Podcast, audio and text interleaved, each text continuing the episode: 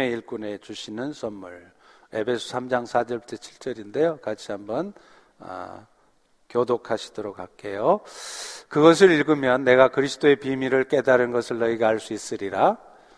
이제 그의 거룩한 사도들과 선지자들에게 성령으로 나타내신 것 같이 다른 세대에서는 사람의 아들들에게 알리지 아니하셨으니 이는 이방인들이 복음으로 말미암아 예수 안에서 함께 상속자 되고 지체가 되고 약속에 참여하는 자 됨이라. 이 복음을 위하여 그의 능력이 역사하시는 대로 내게 주신 하나님의 은혜의 선물을 따라 내가 일꾼이 되었노라. 아멘. 아, 20세기의 가장 위대한 지도자를 뽑는다면 여러분은 누구를 뽑고 싶으십니까? 바로 마트마 간디라고 합니다. 그런데 간디가 대중들에게 가장 큰 영향을 끼칠 수 있었던 이유는 그가 인도 독립의 영웅이었기 때문이 아니라 애슈람 공동체에서 무소유의 삶을 살았기 때문입니다. 1948년 암살 당하기 직전까지 간디가 소유한 것은 물레와 몸을 절반쯤 가린 옷이 전부였습니다. 사도 바울 역시 마찬가지입니다. 예수님 이후에 어쩌면 가장 어, 위대한 신앙인이라고 하면 바울을 꼽을 수 있을 텐데 그도 AD 66년경에 로마 감옥에서 순교하기 직전까지 그가 가지고 있었던 것은 겉옷과 가죽 종이에 쓴 성경책이 전부였습니다. 그리고 무엇보다도 인류의 구원자로 오신 예수님은요, 마지막 십자가에서 죽으실 때 물레도, 겉옷도, 심지어는 성경책도 없으셨습니다. 발가 벗겨진 채로 오직 사람들의 멸시와 천대를 받으셨을 뿐입니다. 오늘날 사람들은 출세와 부, 건강, 인정, 이런 것에 관심이 많죠. 물론 이것들이 우리 그리스도인들에게도 때로는 필요한 것입니다. 하지만 이런 것이 우리 그리스도인들의, 아니, 여러분들의 궁극적인 삶의 목표가 될 수 없음은 분명합니다. 실제로 인류의 역사를 하나님의 뜻대로 이끌어냈던 위대한 믿음의 사람들은요, 오히려 하나같이, 하나같이 그런 것들과는 전혀 거리가 먼 사람들이었습니다. 오늘 그리스도인들은 이 세상에서 어떤 것에 궁극적 가치를 두고 살아야 할 것인지 오늘 바울이 에베소 교인들에게 한 말씀을 통해 확인해 보려고 합니다. 그래서 오늘부터라도 우리 모두의 삶에 초점이 바뀌어지고 그래서 오히려 영광스러운 복음을 위해서 살아가기를 소원하는 우리 모두가 될 수 있기를 간절히 소원합니다. 오늘 본문에서 사도 바울은요, 자신의 삶에 있어서 자신이 복음의 일꾼 된 것이 가장 감사하다는 거예요. 7절에 보십시오. 내게 주신 하나님의 은혜의 선물을 따라 내가 일꾼이 되었노라. 이렇게 고백하죠. 그런데 여러분, 여기서 바울이 일꾼이라고 말하는 이 단어의 뜻이 뭔지 아세요? 손님의 식탁에서 시중 드는 자, 그런 뜻이에요. 요즘이야, 뭐, 홀에서 서빙하고, 그게 무슨 문제가 되겠습니까? 그런데요, 그 당시에는 이 손님을 시중하는 일꾼은 결코 자랑할 만한 일이 아니었습니다. 왜냐하면 그 일은 누가 하느냐면 노예들이 하는 일이었기 때문이에요. 그런데도 바울은 지금 자유인입니다. 로마 제국의 시민권을 가진 자입니다. 그런데 그런 바울 스스로가 자신이 노예나 하는 그런 일꾼 된 것이 자랑스럽다고 말하는 거예요. 더구나 바울은 그 일을 하나님께서 자신에게 주신 은혜 선물이래요. 여러분, 여러분이 간증하시면서 아휴, 이번에 하나님이 선물을 주셨어요. 그렇게 자랑하시고 말씀하실 때 그 선물이 주로 뭡니까? 뭔가 세상 사람들이 부러워할 만한 어떤 대단한 것들을 떠올리지 않습니까? 그런데 바울은 지금 하나님께서 자신에게 주었다고 하는 선물이 뭐냐? 노예들이나 할 만한 일 시킨 것, 이것이 자기에게 귀한 선물 주신 것이다라고 말한다는 거예요. 더 놀라운 것은요, 지금 이 복음의 일꾼으로 부름받은 바울이 그것 때문에 하나님한테 축복받아가 잘 먹고 잘 사는 처지가 된 것도 아니라는 거예요. 오히려 그는 복음의 일꾼 돼서 갇힌 자가 되었어요. 1절에 보십시오. 너희 이방을 위하여 갇힌 자 된 나 바울은 바울은 지금 복음 전하는 일 때문에 재판받기 위해서 로마에 압송이 되어서 가택 연금 상태에 있습니다. 물론 철창이 이렇게 쳐진 감옥이 아니라 정해진 집 안에서만 사는 것임을 생각하면 일반 감옥보다야 훨씬 나은 것은 사실이죠. 그러나 그 가택연금도 항상 감시와 통제를 받아야 한다는 점에서 어쨌든 불편한 일입니다. 사람들이 찾아오는 것은 괜찮은데요. 자신이 보고 싶은 사람, 만나고 싶은 사람, 나갈 수가 없어요. 그런데도 바울은 이 에베소서 어느 곳에서도 이런 자신의 신태를 한탄하거나 불평하거나 원망하고 있지 않다는 것입니다. 오히려 자신이 복음의 일꾼 되어서 감옥에 갇히게 된 것을 기쁨으로 여기고 있고요. 심지어는 자신이 감옥에 갇힌 것을 걱정해주는 감옥 밖의 성도들에게까지 슬퍼하지 마라.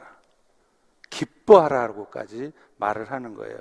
이처럼 남들은 자신이 일꾼이라는 말 하기조차 부끄러워하는데 바울은 자신이 일꾼이라 자랑스럽게 말할 뿐만 아니라 또 그것 때문에 갇힌 자가 된 형편이 되었음에도 왜 바울은 그것을 기뻐하고 있을까요? 여러분하고 너무 달라서 궁금하지 않으세요? 그 이유 첫 번째는요, 바울은 복음의 일꾼된 자들에게는 하나님께서 먼저 그 놀라운 복음의 비밀과 가치를 알게 하신다는 것을 깨달았기 때문이에요. 바울이 말하는 복음의 비밀은 6절에 잘 설명이 되어 있습니다. 이는 이방인들이 복음으로 말미암아 예수 안에서 함께 상속자 되고 지체가 되고 약속에 참여하는 자가 됨이라. 원래 유태인들 입장에서 보면요. 이방인들, foreigner. 이방인들은요. 사람도 아닌 야만입니다. 여러분은 잘 모르실 텐데 우리는 이방인, foreigner 이런 단어를 아주 편하게 쓰잖아요. 그런데 이 단어가 원래 굉장히 안 좋은 단어예요. 헬라어로 보면 에드네스인이라는 단어가 이방인인데 그 뜻이 뭐냐면요. 경멸이에요, 경멸. 그러니까 오늘날 백인들이 흑인들을 아주 경멸해서 부르는 표현이 있잖아요. 직접 말씀은 드리지 않겠습니다. 그런데 유태인들이 지금 이방인들한테 그렇게 그런 표현을 써가면서 경멸하고 있었다는 거예요.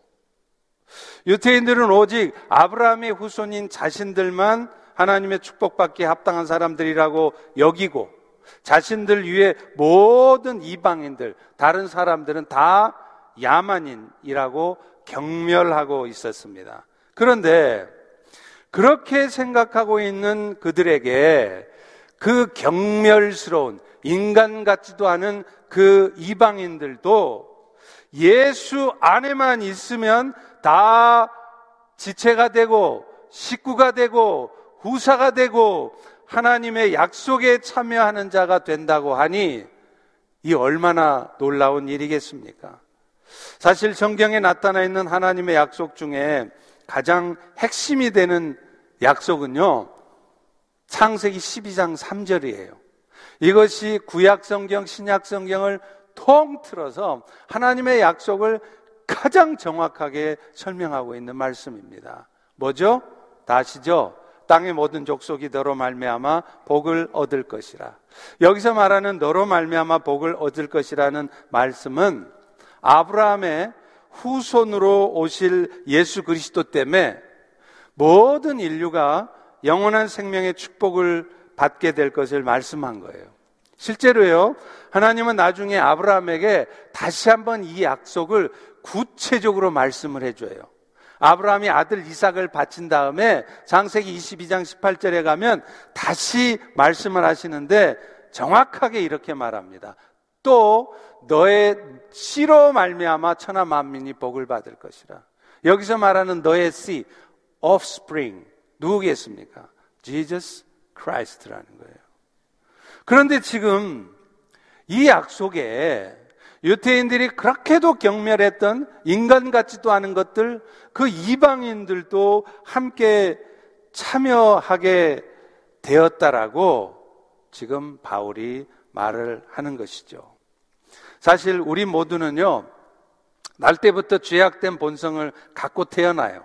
그래서 이 죄악된 본성으로 말미암아 나름대로는 율법을 좀 지키며 산다고 하는 유태인이든지 아니면 율법이 아예 없는 이방인이든지 모두가 다 누구나 할 것 없이 저나 여러분이나 누구나 할 것 없이 다 하나님 앞에서 자기 스스로의 힘으로는 거룩한 삶을 살 수 없어요. 다시 말하면 저나 여러분이나 유태인이나 이방인이나 다 죄로 말미암는 그 심판을 피할 길이 없다는 것이죠. 그래서 하나님께서는 그런 인생들을 저와 여러분들을 불쌍히 여겨 주셔서 예수님으로 하여금 우리의 모든 죄의 대가를 대신 치르게 하시고 그를 구원주로 받아들이게 되는 자는 누구든 하나님의 나라의 상속자가 되고 하나님의 가족이 되어지고 이 이미 아브라함 때부터 예언되어 있는 하나님의 약속의 대상자가 되게 하셨다는 거예요. 그런데 바울은요, 이 복음을 비밀이라고 말해요. 세크릿이라는 거예요. 미스테리라는 거예요. 왜 그럴까요? 이 복음의 메시지라고 하는 것이 모든 사람들에게 이해가 되어지고 받아들여지는 게 아니었기 때문입니다. 오늘 본문 4절과 5절 보실래요? 그것을 읽으면 내가 그리스도의 비밀을 깨달은 것을 알 수 있으리라. 이제 그의 거룩한 사도 선지자들에게 성령으로 나타내신 것 같이 다른 세대에는 사람의 아들들에게는 알리지 아니하셨습니다. 오직 복음의 일꾼들에게만 알려주셨지 사람의 아들들에게는 알려주시지 않았다는 거예요. 앞서 말한 것처럼 그리스도를 통해서 인류가 복을 얻게 할 것이라는 이 말씀은요, 창세기 12장 3절뿐만 아니라 구약 성경에 수도 없이 많은 곳에서 이미 예언이 다 돼 있어요. 문제는 많은 사람들이 이 말씀을 깨닫지 못한다는 거예요. 구약 시대 사람들뿐만 아니라 오늘날도 마찬가지입니다. 이 복음의 메시지는 여전히 여전히 아무에게나 들려지지 않아요. 귀와 눈은 있지만 성령의 역사로 귀가 열리지 않으면 눈이 띄어지지 않으면 들려지지 않고 보여지지 않는 것이 이 복음이고 이 약속이라 이 말이에요. 여러분 자녀 중에 혹시 박사님 계신가요? 여러분 남편이 혹시 변호사세요? 여러분의 부모님이 혹시 훌륭한 의사 선생님이세요? 아무리 그들이 많은 지식, 훌륭한 사람이라 할지라도 성령의 역사가 아니면 이 복음의 메시지가 안 들려요. 못 알아들어요. 똑같은 복음이 선포돼도 어떤 사람에게는 이것이 평생 기쁜 소식이고 여러분들처럼요. 여러분의 삶을 변화시킬 수 있는 말씀이 되는데 이 똑같은 말씀이 어떤 사람한테는 정말 귀찮은 말씀이에요. 제발 그 얘기 좀 하지 말아라. 시끄럽게 울리는 장사꾼의 확성기 소리로밖에 안 들리는 거예요. 그런데 복음의 일꾼으로 부름받은 자들, 여러분들에게는 놀랍기 복음의 비리, 비밀이 들려져요. 그래서 여러분 자신이 그 은혜의 수혜자가 된 것, 이게 정말로 감사한 거예요. 세상 살면서 내가 누릴 수 있는 가장 큰 축복이라고 말을 하게 된다는 것입니다. 여러분 사실 바울은요, 이전에 직업이 뭐였죠? prosecutor. 검찰관, 검사였어요, 검사.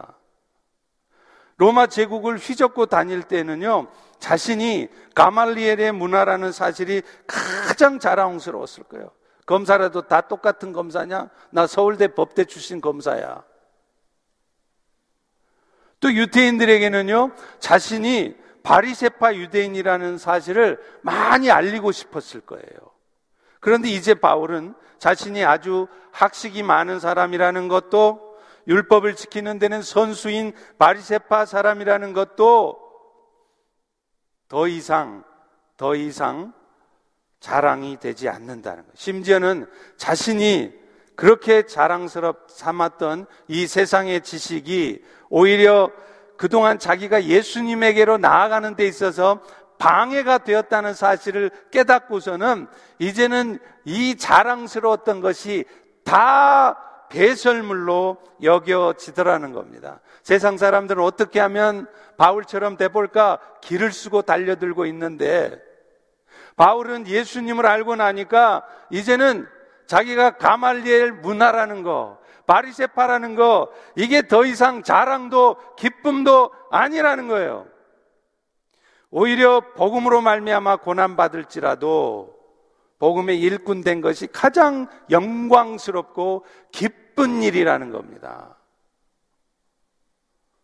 이전에도요, 이전에 저도 예수님을 몰랐을 때는요, 저의 드림, 꿈이 뭐였느냐? 반기문 유엔 사무총장과 같은 사람이 되는 것이었습니다. 그야말로 꿈도 야무진 생각이었고, 그렇게 될 제목도 못 되었지만, 지금 생각하면 그렇게 안 된 것이 저는 얼마나 감사한지 몰라요. 만약에 제가 소망하는 대로 그렇게 되었다면 저는 필시 목회자는 고사하고요. 어쩌면 그리스도인으로 사는 것조차 힘들었을 겁니다. 그리스도인으로 살아도 교회는 다녀도 한 발은 세상에 한 발은 교회에 두는 짝다리 신앙인이 되었을 것이 뻔하기 때문이에요. 그렇기 때문에 사경을 헤매는 상황에 이르러서야 예수님을 저의 구원주로 영접하게 되었고 그 후에 이 땅에서 어떻게 사는 것이 가장 보람된 일일까 곰곰이 생각하다가 그렇다. 한평생 목사로 사는 게 가장 보람된 일이겠다 싶어서 신학교에 간 것입니다. 사실 사람들은 인생에 한, 인생이 한 번 꺾여줘야 그래야 자신의 한계를 알더라고요. 그래서 인생이 한번 휘둘려져 봐야 쓸데없는 욕심을 내지 않아요. 겸손해져요. 저가 그랬으니까요. 그런 의미에서 저에게 있어서도 제가 죽음 앞에 선 경험을 한 것은 정말 유익한 것이었습니다. 지금도 저는 목회자로서의 삶이 가장 보람되고 축복된 삶인 것을 의심치 않습니다. 그럴 리는 없겠지만 저는 다시 태어난다 해도 목사가 될 것입니다. 저 역시 때로는 정신적으로나 육체적으로 힘든 상황들도 있어요. 그래서 가끔은 그런 저를 아주 아주 불쌍한 눈으로 쳐다보시는 성도님들도 계십니다. 더구나 최근에 또 암까지 암까지 걸려가 굉장히 불쌍하게 쳐다보시는데 그렇게 보지 마세요. 암 다 걸려요. 3분의 1이 암으로 죽는 데잖아요.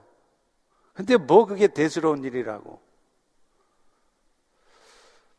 저는 제 인생의 전부를 들여서 복음의 일꾼으로 살고 있다는 것이 정말 자랑스럽고 제 인생에 있어서 가장 축복된 일이라고 생각합니다. 그러니 저를 더 이상 불쌍하게 보지 마시고 부러워하시기 바랍니다. 그런 의미에서 한번 저를 보고 한번 다 이렇게 얘기해 보세요. 목사님, 부럽습니다. 진심이길 바랍니다. 그런데 또 하나 감사한 것은요, 복음의 일꾼으로 부르실 때는 항상 그 복음의 일을, 맡겨준 일을 감당할 수 있는 능력도 반드시 함께 해주신다는 거예요. 하나님은 바울을 복음의 일꾼으로 부르시면서 그냥 부르시지 않았어요. 일꾼으로서의 사명을 감당할 수 있도록 능력도 함께 부어줬다는 거. 오늘 본문 7절에 보시면 이 복음을 위해 그의 능력의 능력이 역사하시는 대로 내게 주신 하나님의 은혜의 선물을 따라 복음의 일꾼으로 불렀다 그러잖아요. 바울이 일꾼된 목적은 이방인들의 복음을 증거하기 위함이었죠. 그런데 여러분, 이 복음을 전하는 일은 바울의 힘만으로는 절대 쉬운 일이 아니에요. 힘든 일입니다. 왜요? 바울도 원래는 이방인들을 경멸하고 그들에 대해서 심한 거부감을 가졌던 유태인입니다. 그런데 그랬던 그가 하루아침에 이방인들을 향해서 I love you. 사랑하는 마음을 갖고 그들에게 복음을 전한다는 거 결코 쉽지 않은 일이에요. 성경에 그 증거가 있어요. 여러분, 요나가, 요나가 왜 니누의 백성에게 복음을 전하라는 말씀을 피해서 다시스로 도망간 줄 아세요? 일하기 싫어서가 아니에요. 복음 전하기 싫어서가 아니에요. 그 복음을 전해야 되는 대상이 이스라엘을 멸망시켰던 원수의 나라였기 때문이에요. 그래서 요나가 도망친 거지 일하기 싫어서 도망친 거 아니에요.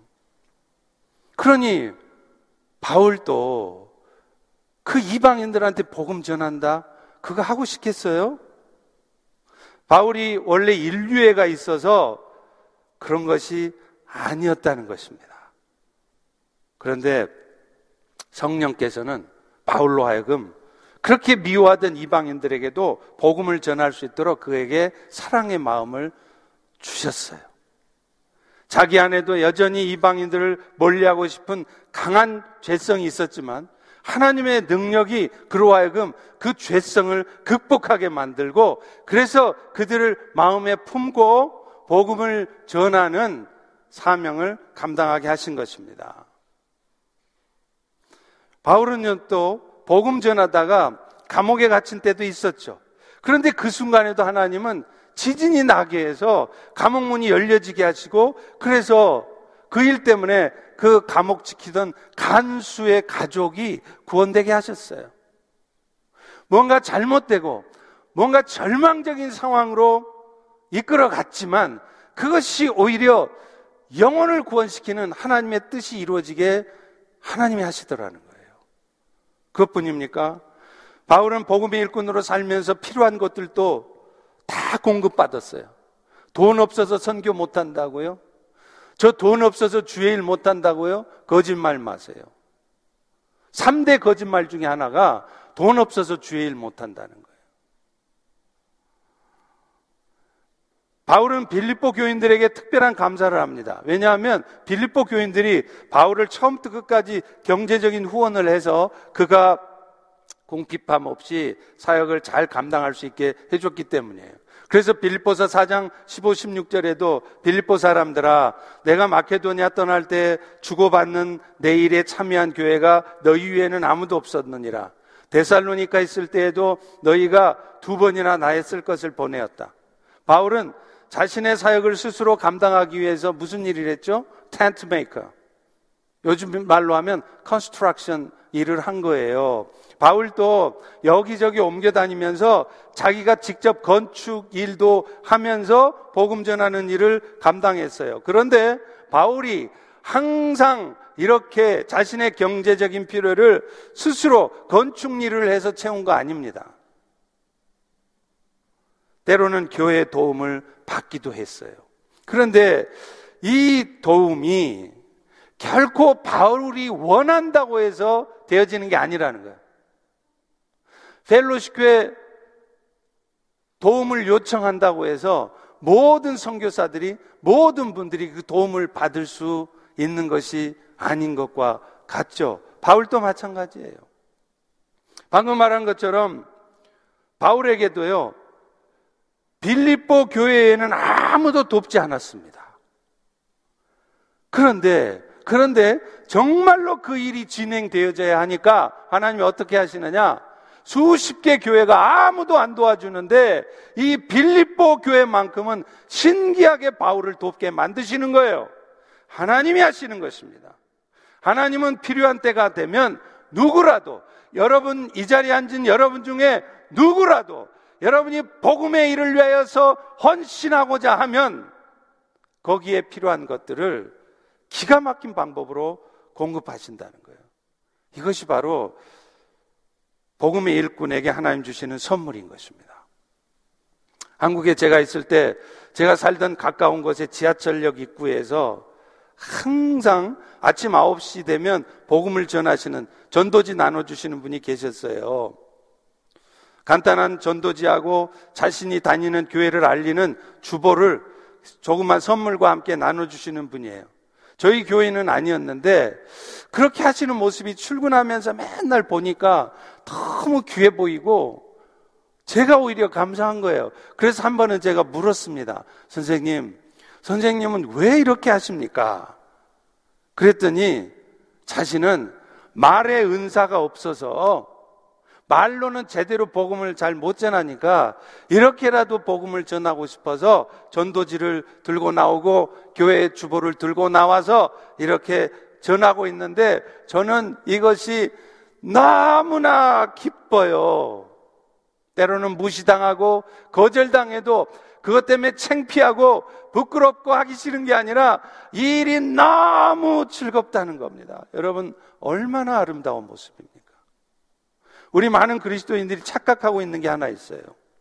우리는 뭔가 많은 것을 갖고 있어야 돈도 좀 많이 벌고 직장도 좀 번듯해야 주의 일 할 수 있다고 생각합니다. 그래서 그런 생각을 하는 사람들은 먼저 무슨 일을 하냐? 자기가 돈을 많이 벌어 놓으려 그래요. 자기가 번듯한 사람이 되려고 그래요. 열심히 노력해요. 그리고 뭔가를 이루어내고 나면 그제서야 내가 하나님이 기뻐하시는 많은 일을 할 수 있을 거라 생각한다는 겁니다. 착각입니다. 예수님이 정말 우리에게 원하시는 것은 내가 목표한 것들을 다 이루어내고 나서 뭔가를 가지고 있고 상당히 높은 포지션에 올라가고 나서가 아니라 지금 당장입니다. 지금 우리의 마음이 먼저 주님께 드려져 있느냐예요.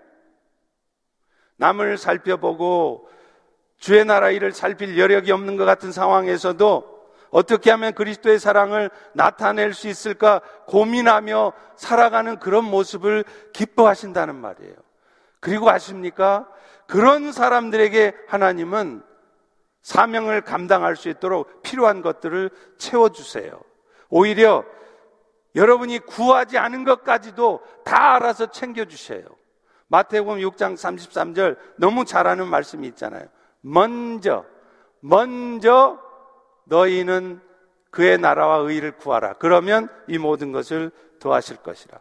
그러므로 사실은 현재 내 형편 처지가 어떤가 전혀 상관없습니다. 건강하지 않아도 빈손이어도 얼마든지 주님 섬길 수 있습니다. 그리고 그렇게 할 때 하나님은 오히려 여러분의 빈손을 채워주세요. 그런데 여러분이 뭔가 여러분 손에 채워지기를 기다린다면 먼저 채워지기 위해서 수고만 하고 있다면 하나님은 오히려 그런 여러분의 삶의 우선순위가 바뀌어지기를 기다리실 겁니다. 그리고 때로 기다리시다가 기다리시다가 지치시면 여러분의 삶의 우선순위가 바뀌어지게 하기 위해서라도 오히려 여러분이 그렇게도 간절히 소원하고 바라고 소망하고 그렇기에 오늘 또 그것을 이루기 위해 그렇게도 노력하는 것이 오히려 이루어지지 않게 하신다는 거예요. 그래서 그야말로 우리가 빈손 들고라도 주 앞에 나오도록 만드시는 것입니다. 진정 복음의 가치를 안다면 사실 우리 모두는 내가 지금 겪고 있는 이 모든 상황에 감사할 수밖에 없어요. 내가 용납하지 못할 사람은 없는 것입니다. 내가 복음의 가치를 알지 못했기 때문에 오늘 또 불평하는 것입니다. 내가 복음의 능력을 체험하지 못하기 때문에 오늘 또 용납할 수 없는 사람이 수도 없이 여러분 주변에 그렇게 많은 것입니다. 진정 필요한 것은 복음의 가치를 알고 그래서 어떤 상황에서도 복음을 위해 살려고 하는 마음이에요. 그리고 그런 마음으로 살고자 할 때 하나님께서는 오히려 여러분들에게 필요한 것들을 채워주십니다. 사랑의 마음이 필요하다면 여러분이 억지로 사랑의 마음을 가지려고 하지 않아도 희한하게 나도 모르게 사랑의 마음이 내 안에 막 생기는 거예요. 사람이 필요하다면요. 내 주변에는 사람이 없어. 나는 인덕이 없어. 아니에요. 여러분이 복음을 위해서 살기로 결단만 해보세요. 생각지도 못한 사람이 여러분 돕겠다고 여러분 옆에 나타납니다. 물질이요? 돈이 제일 쉬워요. 하나님 입장에서는. 돈 필요하면 얼마든지 공급해요. 문제는 우리의 형편 처지만 살피고 있지. 우리 상황이 복음을 위해서 그 일을 할 수 있나 없나 그것만 살피고 있지. 복음의 일꾼으로 살아가기로 결단하지 않는 것입니다. 말씀을 맺겠습니다. 유명한 고구마 전도왕 김기동 집사의 간증 들으셨을 거예요. 그분은 사업을 하면서도요, 이 사람이 사업가인지 복음 전도자인지 알 수가 없어요. 항상 복음 전하는 일에 힘써요. 그렇게 바쁘게 사업하면서도요. 그래서 그가 했던 유명한 말이 있습니다. 우리 다 같이 한번 따라서 해보겠습니다. 나는 주님 일하고 주님은 내일 하신다. 이 말은 세상 일하고 주님 일을 딱 구분해내는 이원론적 사고가 아니에요. 내가 주님을 위해서 일하려고 결단하면 주님은 나의 건강도, 나의 사업도 다 책임지신다는 말입니다. 실제로 김기동 집사의 말에 의하면 자신의 한계적인 능력을 가지고 아무리 영업을 띄워도 안 되더래요. 그런데 자기가 주님이 원하시는 일을 하고 있으면 희한하게, 희한하게 자신이 직접 하지도 않았는데도 주님이 직접 뛰셔서 영업을 성사시켜 주시고 일이 되게 하시더라는 거예요. 이제 벌써 봄이 오고 있습니다. 우리 모두 마음을 가다듬고 우리 마음속에 무너져 있던 성벽을 보수하고 새롭게 영적 무장을 해야 될 때입니다. 이제 이 시간 복음의 일꾼에게는 감당할 능력도 주시고 함께 하신다는 사실을 기억하시기 바랍니다. 중요한 것은 환경이 문제가 아니라 그렇게 할 의지가 여러분에게 있느냐입니다. 기도하겠습니다. 하나님, 오늘 또 귀한 어, 은혜 말씀을 통해서 우리가 복음의 능력 가운데 산다고 하는 것이 얼마나 축복된 일인지 감사한 일인지 깨닫게 해주셔서 정말 감사합니다. 이제 우리 모두가 그 복음의 일꾼으로 살기로 결단할 때 무엇을 해야 될지 이 시간 성찬식 또 기도할 때 깨닫게 하시고 그것을 믿음으로 순종해 갈 때 놀라운 하나님의 역사를 경험하는 저희 모두가 되게 도와주시옵소서. 예수님의 이름으로 기도합니다.